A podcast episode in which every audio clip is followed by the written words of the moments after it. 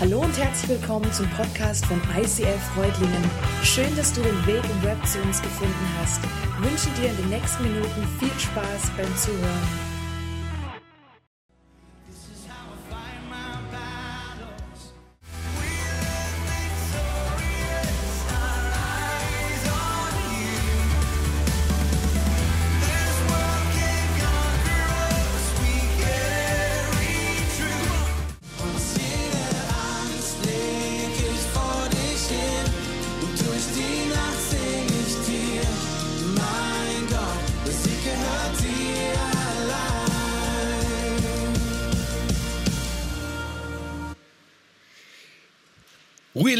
Victorious. Der Sieg gehört dir allein. Hey, irgendwie, das klingt alles so nach Schlachtfeld, oder? Nach Kampf, nach Krieg. Und ganz ehrlich, irgendwie ist es so. Ich glaube, das Leben ist wie ein Schachfeld. Es gibt diesen Kampf zwischen Gut und Böse, zwischen Licht und Dunkelheit, zwischen Schwarz und Weiß, diese Polarität im Leben. Ob du jetzt gläubig bist oder nicht, ich glaube, diesen Kampf, den kennen wir alle. Es, es ist die Geschichte der Menschheit. Jeder große, gute Hollywood-Film, jede gute Romanerzählung hat diesen Kampf in sich, dieses Gut gegen Böse. Und, und wir alle spüren das intuitiv, dass es da irgendwie dieses gibt, diese zwei Pole, die gegeneinander kämpfen. Adidas hat es auch verstanden, deshalb sind die so erfolgreich, schwarz gegen weiß. Das funktioniert einfach, das kannst du machen und das, das rennt, das läuft. Wir Christen haben einen ganz, ganz großen Vorteil in diesem Kampf, denn wir haben eine Siegerperspektive. Wir haben den Sieg vor Augen. Der Sieg gehört dir allein. Es heißt in der Offenbarung, doch einer von den Ältesten sagte zu mir, weine nicht, einer hat gesiegt. Er kann das Buch öffnen und seine sieben Siegel brechen. Es ist der Löwe aus dem Stamm Juda, der Nachkomme von David. Der Löwe aus dem Stamm Juda ist ein Sinnbild, das für Jesus steht, für Jesus Christus, der aus diesem Stamm Juda kommt. Er, der den Sieg in Ewigkeit errungen hat. Und über ihn heißt es, er wird ihnen alle Tränen abwischen. Es wird keinen Tod mehr geben, kein Leid, keine Klage, keine Schmerzen, denn das, was einmal war, ist für immer vorbei. Come on, das feiern wir, oder? Live victorious. Ja, ja, hey, bitte. Mega, mega. Ich bin euch so dankbar. Es gibt doch noch Leben in uns. Es ist so sensationell, oder? Wir, wir, Christen, eigentlich müssten wir doch wie so, wie so diese, diese so Boom-Menschen durchs Leben rennen. Wir müssten Party machen, von morgens bis abends, irgendwie sprühen ohne Ende. Der Sieg in Ewigkeit auf unserer Seite. Das, das muss doch irgendwie. Aber wisst ihr, wie wir so sind? Sieg. Daumen hoch. Ja, das ist die Art, wie wir unseren Sieg feiern. Hey, Nietzsche, das ist dieser Typ, der tatsächlich viel gedacht hat, nur sehr destruktiv war. Er hat mal gesagt, ich könnte an euren Erlöser glauben, wenn ihr ein klein bisschen erlöster aussehen würdet. Wow, und ich finde, er hat so recht. Er hat wirklich recht. Sehen wir erlöst aus? Sieht man das, dass wir heute Morgen, ich muss ganz kurz teilen mit euch, Facebook, mein Bruder war ein absolut Alice Cooper-Fan. Ist nicht ganz so mein Ding, aber er war's. Und Alice Cooper, das war ja wirklich so das Sinnbild des Bösen. Dieser Typ, der auf Bühnen Tauben Kopf abgebissen hat und irgendwelche ganz, ganz schrecklichen Dinge. Und Alice Cooper sah auch immer aus wie der Tod. Muss ich ehrlich sagen, und dieser Mann, er ist gläubig geworden, er hat sich bekehrt, er bekennt sich zu Jesus Christus. Und ich habe heute, er hat heute Geburtstag, 75 Jahre. Und ich habe heute ein Bild von ihm gesehen und ich glaube, der hat sein Leben lang noch nie so nach Leben ausgesehen wie heute. Das ist erlöst aussehen. Und du kannst mal in den Spiegel gucken und einfach sagen, ist das meine Message für mich heute? Okay, dann bist du schon fertig. Warum geben so viele Menschen auf?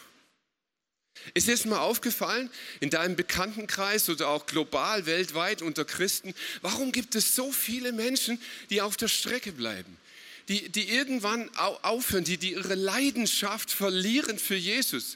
Die, diese Leidenschaft, die sie, die sie mal hatten im Glauben, mal so gebrannt für ihn. Hey, Chaka, den Sieg auf unserer. Und dann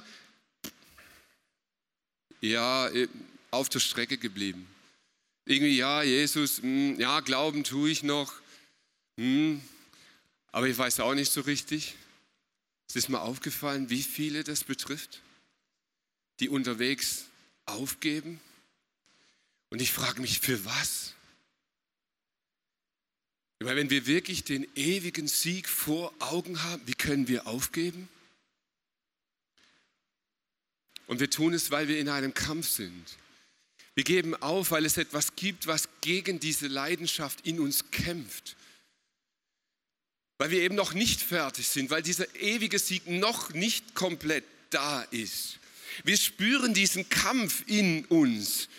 Und auch wenn wir, wenn wir wissen, was es am Ende bedeutet, so wissen wir doch, dass es dazwischen unglaublich krass sein kann und dieser Schritt aufzugeben manchmal ein ganz, ganz, ganz kleiner ist. Ich habe mich gefragt, was heißt siegreich leben? Also wisst ihr, ich bin absolut überzeugt davon. Jesus kennt nicht nur diesen Endsieg ganz am Schluss, er will, dass wir dazwischen das Spiel siegreich gestalten. Er will, dass wir siegreich leben. Aber was heißt denn siegreich leben als Christ? Erfolg haben, beliebt sein, das Konto voll, große Häuser bauen, große Gemeinde bauen. Ich glaube, siegreich leben im Sinne von Jesus beinhaltet zwei Dinge. Das erste ist, ich weiß, dass ich am Ende bei Jesus dabei bin. Ich weiß, dass ich am Tag X, wenn mal alles vorbei ist und die Ewigkeit entschieden wird, dann bin ich auf der richtigen Seite, dann bin ich bei Jesus und das weiß ich, das habe ich im Herzen, ich bin auf der richtigen Seite. Das ist die eine Komponente. Aber die zweite Komponente, glaube ich, dass die genauso wichtig ist, siegreich leben heißt ein Leben voller Leidenschaft für Jesus zu leben. Nicht nur so wischiwaschi, ja, ich glaube ein bisschen irgendwie und, und gehe auch mal in die Kirche, sondern voller Leidenschaft für Jesus brennen und das ein Leben lang und immer mehr. Das, glaube ich, ist siegreich Leben und das ist es, was Jesus will. Aber wie kann das gelingen? Und da möchte ich noch so ein klein bisschen bei diesem Schachspiel bleiben. Ich weiß nicht, wie es dir mit Schach geht. Bei mir war es so, ich war noch wirklich sehr, sehr, sehr, sehr klein da habe ich das Spiel null verstanden. Ich fand Schwarz-Weiß schon immer witzig. Und dann habe ich diese Figürchen mir angeguckt und die haben mich fasziniert. Ich fand, wenn man so Halmer gell, oder Mensch ärgere dich, die sehen alle gleich aus. Das ist voll langweilig. Aber Schachfiguren, da gibt es Bauern, da gibt es einen Turm, ein Pferd, da gibt es eine Dame, einen König. Das, das ist irgendwie das interessant. Und das fand ich als Kind anziehend. Und dann spielt man damit und dann wird es ganz schnell langweilig. Weil Schach, wenn du die Regeln nicht kennst, wenn du nicht weißt, was dahinter, dann ist es halt einfach nette Figürchen. Um Schach zu spielen, musst du erstmal lernen, was eine Figur kann. Und ich glaube, Schach und Leben ist so unglaublich dicht beieinander. Du musst erst mal rausfinden, hey, was kann eine Figur? Wie kann sie sich bewegen? Was kann sie machen? Was ist ihre Funktion? Was ist ihre Rolle? Und so ist es im Leben auch. Und dann kennst du diese Funktion, dann weißt du, wie es geht. Mein Vater hat mir schon recht früh das beigebracht, was so eine Figur kann. Und dann setzt du dich so kindlich naiv einfach mal hin und dann spielt man halt. Und so kann man Schach spielen. Dann spielt man einfach mal. Dann, dann ziehst du die Figur und dann ziehst du die da und dann ziehst du da und schwupp hast verloren. Aber ich glaube, dass ganz viele Menschen genau so an ihr Leben rangehen. Sie finden irgendwie heraus, was die Figur kann und dann spielen wir halt, dann leben wir halt. Und dann schauen wir mal, was das Leben so bringt und dann gucken wir, was so kommt. Und irgendwie ist es dann ein Reagieren auf das, was der andere tut.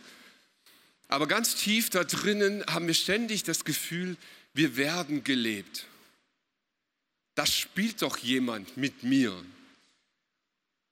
Und auf einmal bin ich in etwas drin, da wollte ich doch gar nicht hin. Und du hast das Gefühl, als, als ob dein ganzes Leben du so das arme Opfer bist, das irgendwie übers Spielfeld gezogen wird. Und genau das möchte Jesus nicht. Er sagt, hey, Ich möchte, dass ihr die Regeln dieses Spieles kennenlernt. Ich möchte, dass ihr versteht, wie dieses Spiel funktioniert. Ja, es geht schon darum, dass wir die richtige Farbe gewählt haben. Und wenn du an Jesus Christus glaubst, wenn du glaubst und annimmst, dass er für dich gestorben ist, dann hast du die richtige Farbe gewählt, dann bist du dabei in Ewigkeit. Aber Jesus möchte, dass du hier auf dem Spielfeld, auf dem Weg die Strategie verstehst.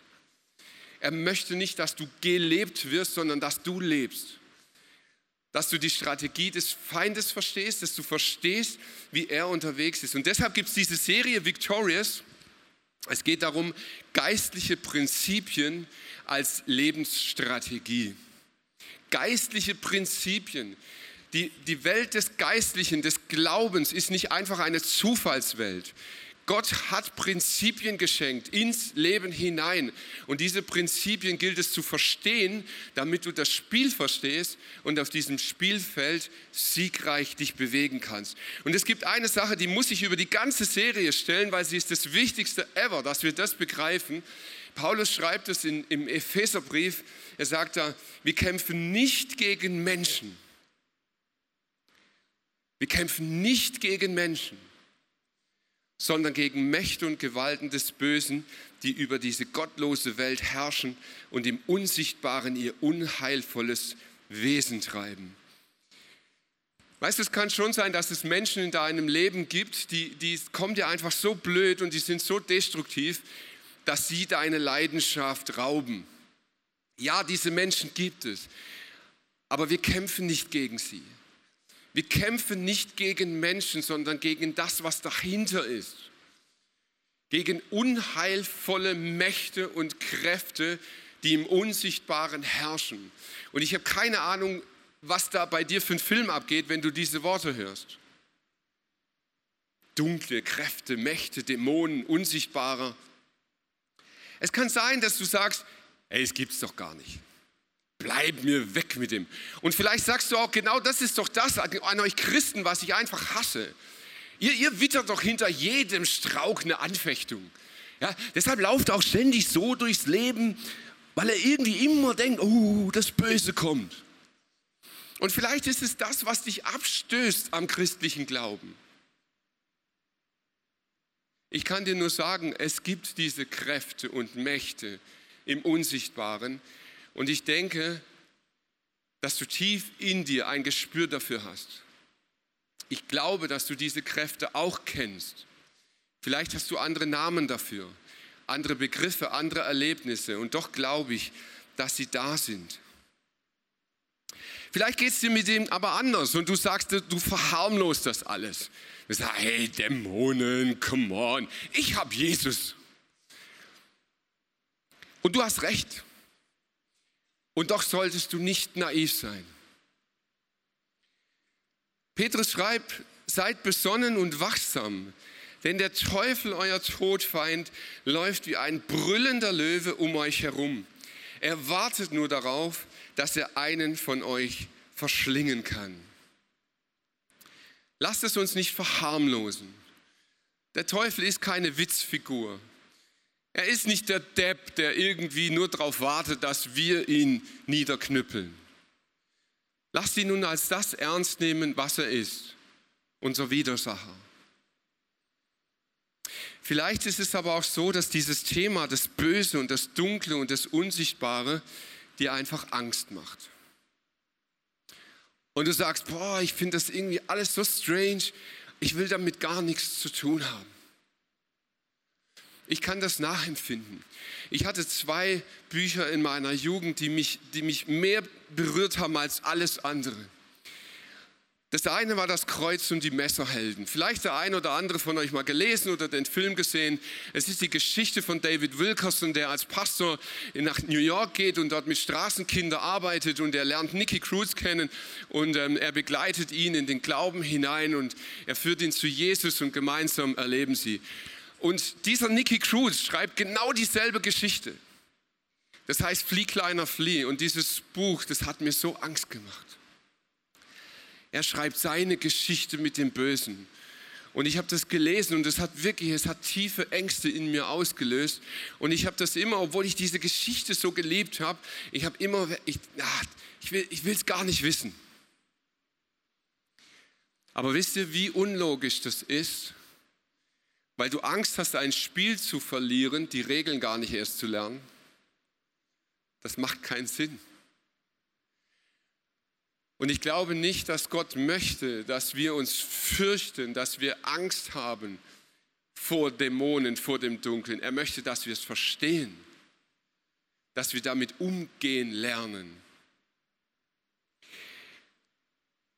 Ihr werdet die Wahrheit erkennen und die Wahrheit wird euch befreien. Ich glaube, Gott möchte, dass wir die Spielregeln, geistliche Spielregeln kennenlernen, weil sie uns befreien werden. Wir beginnen diese Serie heute an dem Sonntag und ich möchte einsteigen mit euch mit der Strategie Nummer eins, die der Teufel am aller, allerliebsten verwendet und das ist die Strategie Angst. Angst ist die Top-Waffe Nummer eins, mit der der Schachspieler Teufel arbeitet. Und es gibt brutal unterschiedliche Formen von Angst. Ich weiß nicht, ob du dir dessen bewusst bist. Es gibt absolut reelle Ängste. Wenn du zum Beispiel in den Bergen unterwegs bist und du bist auf einem Grat und links und rechts geht es 100 Meter runter, du bist nicht angeseilt, dann hast du absolut berechtigt Angst. Das ist gut so, dass du diese Angst hast. Wenn du nach zwei Tagen Minusgraden auf den Baggersee gehst und Schlittschuh laufen möchtest, dann hast du berechtigt Angst, das Wasser unter dem Eis kennenzulernen. Und wenn du bei Tipico 100 Euro darauf gewettet hast, dass der VfB in die Champions League kommt, dann hast du absolut berechtigt Angst um diese 100 Euro.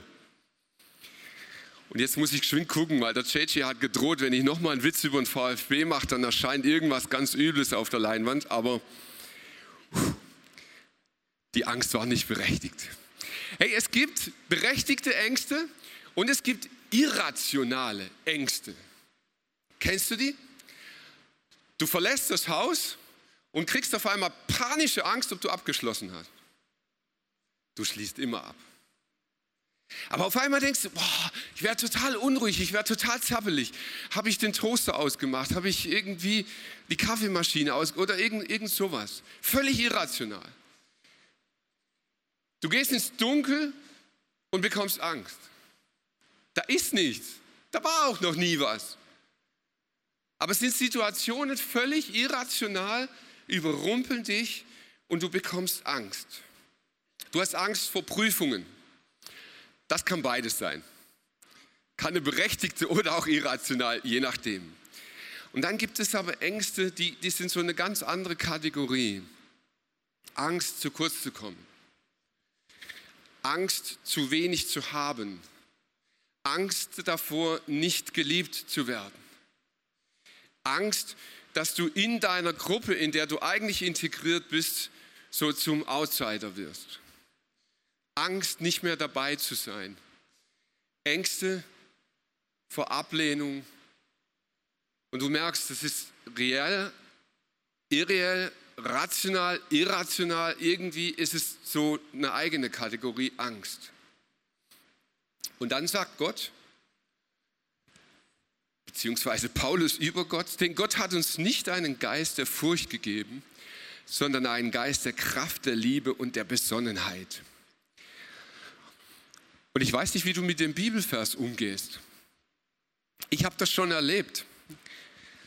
Okay, also wenn Gott mir nicht den Geist der Furcht gegeben hat, ich aber trotzdem Angst habe, dann habe ich auf einmal Angst davor, dass ich den Geist Gottes gar nicht habe. Kommst du mit? Zum Glück nicken ein paar. Der Bibelvers, der sagt, ich soll keine Angst haben, macht mir Angst. Und ich merke auf einmal, hey, Angst ist was richtig Beschissenes. Angst ist, ist was, was mich unglaublich gefangen nehmen kann, was mein Denken irgendwie wegbringen kann. Und ich muss Angst überwinden. So, was hat jetzt Angst mit Leidenschaft zu tun?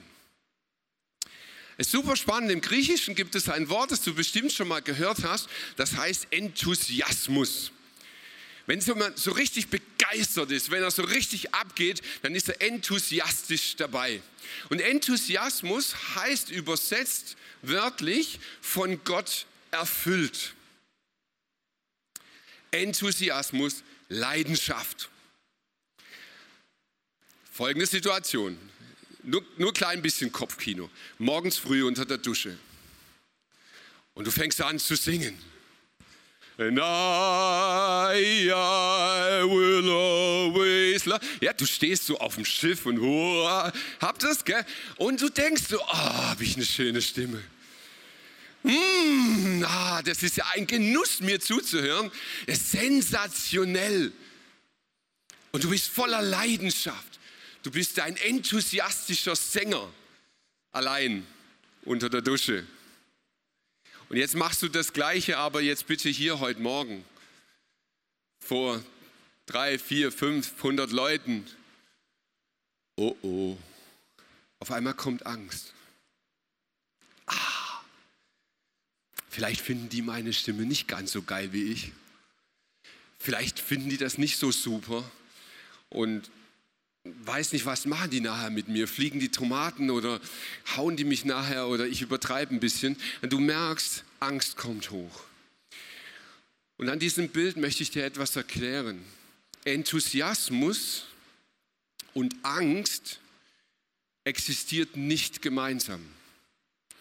Du bist entweder von Gott gefüllt, leidenschaftlich, oder du bist von Angst gefüllt. Gemeinsam funktioniert das nicht. Angst vertreibt diese Leidenschaft. Und deshalb ist es Gott so wichtig, dass wir leidenschaftlich bleiben, dass wir Angst überwinden, dass wir Angst hinter uns lassen. Gott möchte, dass wir unterscheiden lernen, was sind berechtigte Ängste und was sind irrationale Ängste. Und ich möchte jetzt in dem zweiten Teil der Predigt an einem Bild, einem Beispiel einer Person der Bibel ein paar Situationen aufzeigen, die dir vielleicht helfen, deine Leidenschaft zu behalten und Ängste zu überwinden. Es geht um Elia. Ganz kurz, Elia war ein absoluter Hero. Er war ein Gottes-Hero. Elia hat einen, einen Auftrag bekommen. Ähm, er lebte in einer bisschen strangen Zeit.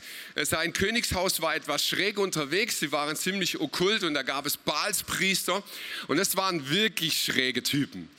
Also die Baalspriester, die, hatten, die haben so okkulte Sessions abgezogen. Die haben Kinder geopfert, die haben Jungfrauen geopfert. So, also da ist Alice Cooper wirklich ein Witz dagegen. Die haben so das, absolut das Schlimmste vom Schlimmsten gemacht. So, und Elia bekommt einen Auftrag von Gott und er hat Mut und er fordert die Baalspriester heraus. Er sagt, hey, wisst ihr, ihr mit eurer Show, jetzt lasst uns doch mal sehen, wer ist wirklich der Chef im Himmel mein Gott oder euer Gott? Lasst uns das rausfinden. Und wir machen das so, wir machen hier einen schönen Altar, wir machen so einen Tisch und ihr müsst eigentlich gar nicht viel tun, ihr müsst einfach nur Feuer machen. Ja? Ihr bekommt Gelegenheit, Feuer zu machen und ich bekomme Gelegenheit, Feuer zu machen. Und die Baspriester denken, ja, come on, das wird easy. 450 an der Zahl tun sich zusammen und sie machen eine große Show. So, Hunger, Chaka, Hunger, Chaka, Hunger, Chaka, hu, hu. Und nichts passiert. Sie fangen an, so ein bisschen zu stänkern sagen, hey, tanz mal ein bisschen intensiver, mehr Leidenschaft. Huka, tschaka, huka, tschaka, huk, huk. Und nichts passiert. Und sie sagen, ja, wir brauchen ein bisschen Zeit. Und, und Elias sagt, gut, gut, ihr kriegt noch mal, tanzt weiter, macht noch ein bisschen. Und nichts passiert. Und dann tritt Elia auf. Und er sagt, hey, come on, das ist mir ein bisschen zu easy. Also jetzt holt mal richtig Wasser. Jetzt tränken wir den Tisch mal noch. Und er lässt einen Graben drumherum ziehen und den füllt er mit Wasser, damit allen klar wird, hey, das, was jetzt passiert, das ist ein Wunder. Und dann ist nichts mit Hukachaka, dann macht er ein Gebet und bam, das Ding brennt. Und dann versammelt er diese 450 Baalspriester und tötet sie. Ein Monstererfolg. Er erlebt Gott so mega krass. Er erlebt, dass durch sein Gebet das ausgelöst wird. Er ist auf dem absoluten Höhenflug. Und jetzt kurze Fantasie für dich. Kannst du dir vorstellen, wie die nächste Nacht für ihn war? Hey, come on, victorious! Yeah, party on! Äh, ganz, nicht ganz so. Er bekommt eine WhatsApp. Ähm, er schaut auf sein Handy und dann sieht er WhatsApp von Isabel. Äh, Isabel schreibt, die Götter sollen mich bestrafen, wenn ich nicht heimzahle, was du diesem Propheten angetan hast. Morgen um diese Zeit bist du auch ein toter Mann? Emoji? Das schwöre ich, noch mehr Emojis? Oh, oh. Isabel. Da packte Elia die Angst. Er rannte um sein Leben und floh bis nach Beersheba ganz im Süden Judas. Kennst du sowas in deinem Leben? Es gibt ein absolutes Phänomen, das erlebe ich immer wieder und ich frage mich immer noch, warum das funktioniert. Es kann sein, da gibt es in deinem Leben 10.000 Menschen. Und diese 10.000 Menschen, die haben eine Meinung über dich. Die einen finden dich hübsch, die anderen finden dich hässlich, die einen finden dich toll, die anderen finden dich blöd. Und diese 10.000 Menschen, die gehen dir am Bobbes vorbei. Es juckt dich überhaupt nicht. Es ist dir völlig gleichgültig. Da toucht sich überhaupt gar nichts. Und dann gibt es die eine Person. Und du brauchst noch nicht mal eine WhatsApp von ihr. Bei dieser einen einzigen Person reicht es, dass du denkst, dass sie schlecht über dich denkt. Puh. Du denkst, dass sie schlecht über dich denkt und wupp. Kennst du sowas? Da gibt es diesen einen Menschen und du bist so dermaßen abhängig von, von dieser Person, von ihrer Bewertung, von dem, was sie sagt. Zehntausend andere, was soll's? Aber diese eine Person, die hat so eine unglaubliche Macht über dich. Kurze Erinnerung, wir kämpfen nicht gegen Menschen. Da ist eine Macht hinter dieser Person. Und Isabel war nicht zufällig irgendeine Person. Sie war die Tochter eines Königs. Und dieser König, der hatte schon einen ziemlich schrägen Namen. Sorry, der hieß Ed Baal. Et Baal heißt dem Baal geweiht und Baal ist dieses stellvertretend für den Satan. Und wenn dein Vater schon mal heißt dem Satan geweiht, dann ist das nicht ganz so ein geiler Start ins Leben. Und sie war von Anfang an okkult belastet. Sie hat in ihrem ganzen Leben, hat sie mit diesem Satan gelebt, mit diesem Baal gelebt und ihr ganzes Leben ihm gewidmet. Und der König Ahab, der hat einen richtig saublöden Kompromiss gemacht. Gott hatte gesagt, nehmt euch keine Frauen aus den anderen Völkern, die anderen Göttern nachjagen. Aber er macht einen Kompromiss und er sagt, ja, so schlecht ist das nicht. Komm, ich tue mich mit der zusammen. Und sein Kompromiss hat Auswirkungen auf das ganze Volk Israel. So, zurück zu den Menschen in deinem Leben. Wir kämpfen nicht gegen Menschen. Aber viele, viele, viele, viele Menschen haben Kompromisse gemacht. Haben Kompromisse in irgendeinem Bereich ihres Lebens gemacht. Und durch diesen Kompromiss kam das Böse in das Leben hinein, manchmal in Form von Dämonen. Und jetzt hast du es mit dieser Person zu tun. Elia hatte mit dieser Person zu tun. Er hat nichts falsch gemacht, aber er hatte mit dieser Person zu tun. Und schwupp befiel sie ihn. Da packte ihn die Angst. Das war kein logisches Denken. Das war keine Pro-Kontra-Liste. Ja, soll ich jetzt Isabel glauben? Soll ich hier nicht glauben? Gibt es Gründe dafür? Gibt es da? Nein, ihn packte Angst. Und ich weiß nicht, wie es dir geht, aber ich kenne das. Mich packt manchmal Angst, bevorzugt nachts. Da packt dich irrational Angst. Vielleicht hast du wirklich was falsch gemacht. Das kann sein, aber in diesem einen Moment, in dieser Stunde nachts, wird aus einem ganz kleinen Ding ein Riesenballon. Und du merkst, Angst packt dich. Und jetzt? Wie kann sich das so aufblähen? Angst haben heißt nicht mit der Gegenwart Gottes rechnen. Angst haben heißt nicht mit der Gegenwart Gottes rechnen. Und ich habe mich nochmal überprüft und meine Nachtstunden.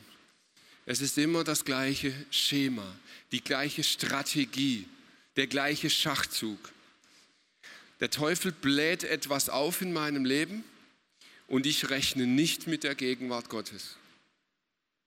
Ja, Person X wird sich so und so verhalten. Ja, ist doch klar, dass mir das um die Ohren fliegt. Logisch, dass mich das irgendwie wieder einholen wird. Und, und ich rechne nicht mit Gottes Gegenwart. Wie reagiert jetzt Elia auf diese Angst?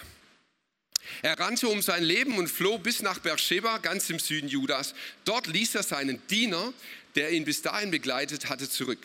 Allein wanderte er einen Tag lang weiter bis in die Wüste hinein. Das ist der zweite Schachzug des Teufels, der folgt der Angst. Es ist die Strategie von Isolation. Elia hatte einen Best Buddy. Er hatte jemanden, der immer bei ihm war, dem er alles erzählen konnte, dem er alles anvertrauen konnte. Und in dem Moment, wo ihn die Angst packt, entsteht ein Gedankenmuster in ihm und er sagt, hey, jetzt ist besser, wenn ich allein bin. Und er trennt sich von seinem Best Buddy und geht alleine weiter. Und ich glaube, dass das einer der gefährlichsten Schachzüge ist, die wir im Leben gehen können. Wenn Angst dich befällt, dich in die Isolation zu begeben. Erinnerst du dich noch? 1. Petrus 5, der Löwe, der brüllt, der versucht uns zu verschlingen. Der Teufel arbeitet mit Isolation. Also das kann ich niemand erzählen. Hey, darüber kann ich nicht reden. Boah, wenn das jemand wüsste. Oh, nee, nee, nee, das geht überhaupt gar nicht. Das behalte ich lieber für mich. Weißt du, was der erste Schritt in Richtung Isolation ist? Das Löschen von deinem Verlauf. Sollte keiner wissen, auf welchen Seiten ich war.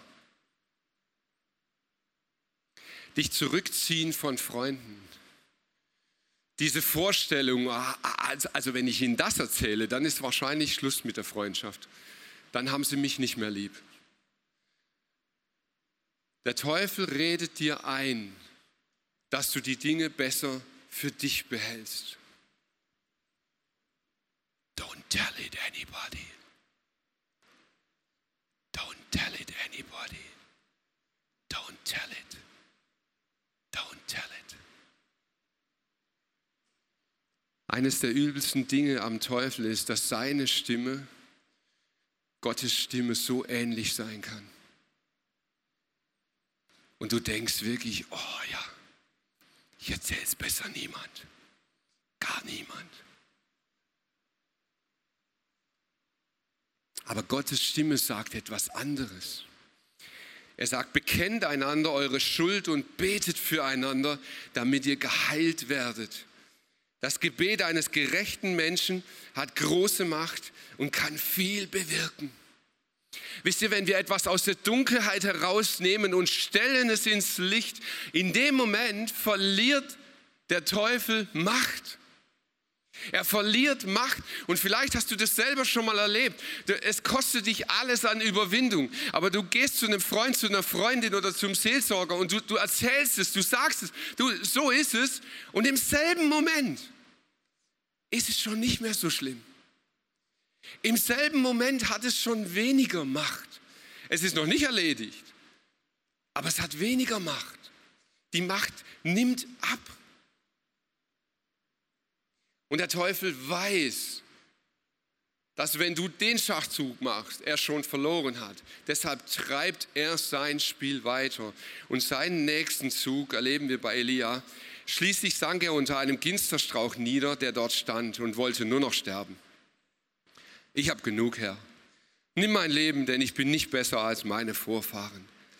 Dann legte er sich hin und schlief unter dem Strauch ein. Hey, das ist der Typ, der gerade eben 450 Baals Priester niedergemacht hat, mit Gottes Hilfe. Nee, komm mal, ich kann nicht mehr. Ich bin auch nicht besser als meine Vorfahren. Ich weiß nicht, wie es dir geht, aber ich musste schon dein, du arroganter Zipfel, wer hat dir gesagt, dass du besser sein musst als deine Vorfahren? Aber das, er, er, versinkt, er versinkt in Depression, er versinkt in Resignation, er gibt auf. Und genau das will der Teufel, dass du aufgibst, dass du sagst, hey, ich schaff's doch eh nicht. Ich werde doch wieder versagen. Ich krieg's doch. Warum soll ich denn das überhaupt noch erzählen? Ja, ich werde es doch wieder verbocken. Ich schaffe es doch nicht. Und du spürst diese Resignation in deinem Leben und du gibst auf.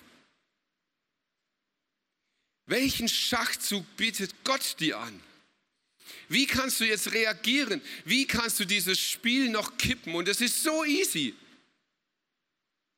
Doch plötzlich berührte ihn ein Engel und sagt zu ihm, steh auf und iss. Steh auf und iss. Weißt du, Gott hat alle Möglichkeiten. Ihm steht alles zur Verfügung. Er kann ein ganzes Universum neu machen, um dir zu helfen. Aber eines will er von dir. Steh auf. Steh auf. Jesus tut die faszinierendsten Wunder und wenn er mit den Leuten redet, sagt er immer, steh auf weil Gott zwingt sich dir nicht auf. Er, er drückt es dir nicht über den Kopf, er bietet es dir an. Und er sagt, egal wo du bist, egal was du erlebt hast, egal welchen Schachzug du schon hinter dir hast, steh auf. Und aufstehen heißt vielleicht für dich nur eine Kleinigkeit. Geh nahe zum Gebet und sag, ich brauche Hilfe. Ich brauche Hilfe. Ich krieg's nicht hin. Ich kriege meinen Pornokonsum nicht in den Griff. Ich kriege meine Ernährungsstörung nicht hin. Ich bekomme mein, mein Zeitmanagement nicht in den Griff. Ich kriege meine Lieblosigkeit nicht, nicht hin. Ich bin ständig am Verlieren im Schachspiel. Ich brauche Hilfe. Steh auf. Und iss. Ich weiß nicht, ob du das kennst, aber ich kenne das ganz, ganz extrem aus meinem Leben. Wenn ich am Punkt der Resignation angekommen bin, höre ich auf zu essen. Nicht mit dem Mund, da esse ich mehr. Geistige Nahrung. Ich höre auf, Bibel zu lesen. Ich höre auf, Predigten anzugucken. Ich höre auf, in Gottesdienste zu gehen. Gott sagt, wenn du ganz dort unten angekommen bist, steh auf und iss. Und welche Predigt du hörst, ist scheißegal. Nimm irgendeinen amerikanischen Prediger, der dich toucht. Lies irgendein Buch. Nimm irgendwas. Es ist so ganz egal, was du tust. Es spielt kein, aber iss, iss, iss, iss. Nimm geistig Nahrung auf. Hör nicht auf, dieser Nahrung dich auszusetzen, die dir wieder Kraft schenken kann, die dir wieder helfen kann, aufzustehen. Elia kommt an diesen absoluten Punkt der Resignation und der Teufel will seinen letzten Schachzug machen und das ist die Strategie der Lehre. Nicht Lehre von Lernen, sondern Lehre, leer sein. Kennst du das? Kennst du diese Momente im Leben, wo du leer bist? Hey, ich sag's euch, bei mir ist es montags wenn ich die Woche hinter mir habe, wenn ich den Sonntag hinter mir habe, lauter fantastische Menschen, nur interessante Gespräche und Gott erlebe ohne Ende und dann falle ich todmüde sonntags um und montags morgens ist alles leer. Da bin ich so ausgepumpt und so leer. Und wenn du leer bist, bist du in der maximalen Gefahr, dich mit irgendetwas zu füllen. Mit Netflix, mit Pornografie, mit Ernährung, mit Spielen, mit Kaufen, mit Dingen. das können die unterschiedlichsten Sachen sein. Aber du fängst an, deine Lehre mit irgendetwas zu füllen. Und jetzt beginnt der Teufelskreis. Das, womit du dich jetzt füllst, macht dir Angst. Und diese Angst führt dich in die Isolation. Und du resignierst und du wirst noch leerer. Und deshalb fängst du wieder an, dich mit irgendwas zu füllen, was dir wieder Angst macht. Und merkst du es? Das ist der Teufelskreis, in dem wir so oft drin sind. Und weil wir in diesem Kreis so tief gefangen sind, sehen wir so wenig erlöst aus. Und hier sagt Gott, stopp. Unterstellt euch Gott und widersetzt euch dem Teufel. Dann muss er von euch fliehen. Ich weiß nicht, an welchem Punkt deines Lebens du jetzt heute stehst. Vielleicht packt dich die Angst. Dem Teufel widerstehen heißt, ich gebe mich dieser Angst nicht einfach blind hin. Gott hat mir einen Geist der Besonnenheit gegeben. Und Besonnenheit heißt, ich kann unterscheiden, ist das gerade eine berechtigte Angst oder ist es eine irrationale Angst? Vielleicht bist du schon an dem Punkt, der, der schon einen Schritt weiter geht. Und diese Angst treibt dich in eine Isolation. Dann mach Stopp. Dann sag, nein, ich lasse mich nicht isolieren. Ich gehe nachher zum Gebet. Ich gehe zum Pastor. Ich gehe zum Mitarbeiter. Ich gehe zu irgendjemandem. Und ich, ich werde mich jetzt nicht isolieren. Vielleicht ist es dafür schon zu spät und du bist schon am Resignieren. Dann sage ich dir, steh auf Steh auf und sag, hey, ich bin soweit, ich habe aufgegeben, ich kann nicht mehr, ich habe schon resigniert. Das ist mir zwar peinlich, aber so ist es. Dann steh auf und spreche es an. Weil dazu sind wir Kirche, dazu sind wir Gemeinde, dass wir uns gegenseitig tragen dass wir uns wieder zum Kreuz bringen und sagen, hey, du kannst doch wieder vorne anfangen.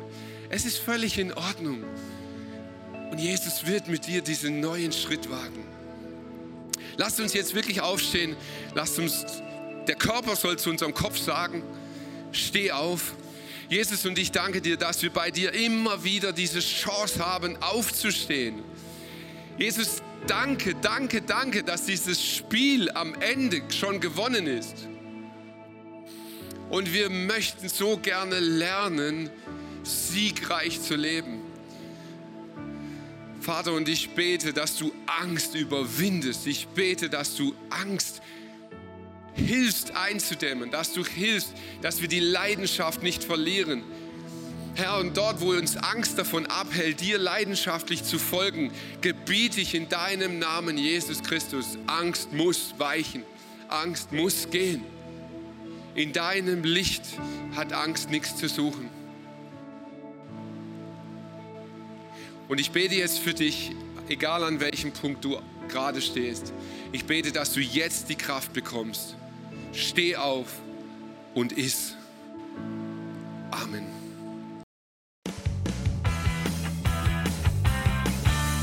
ICF Reutlingen sagt Dankeschön fürs Reinklicken. Weitere Infos findest du unter www.icf-reutlingen.de.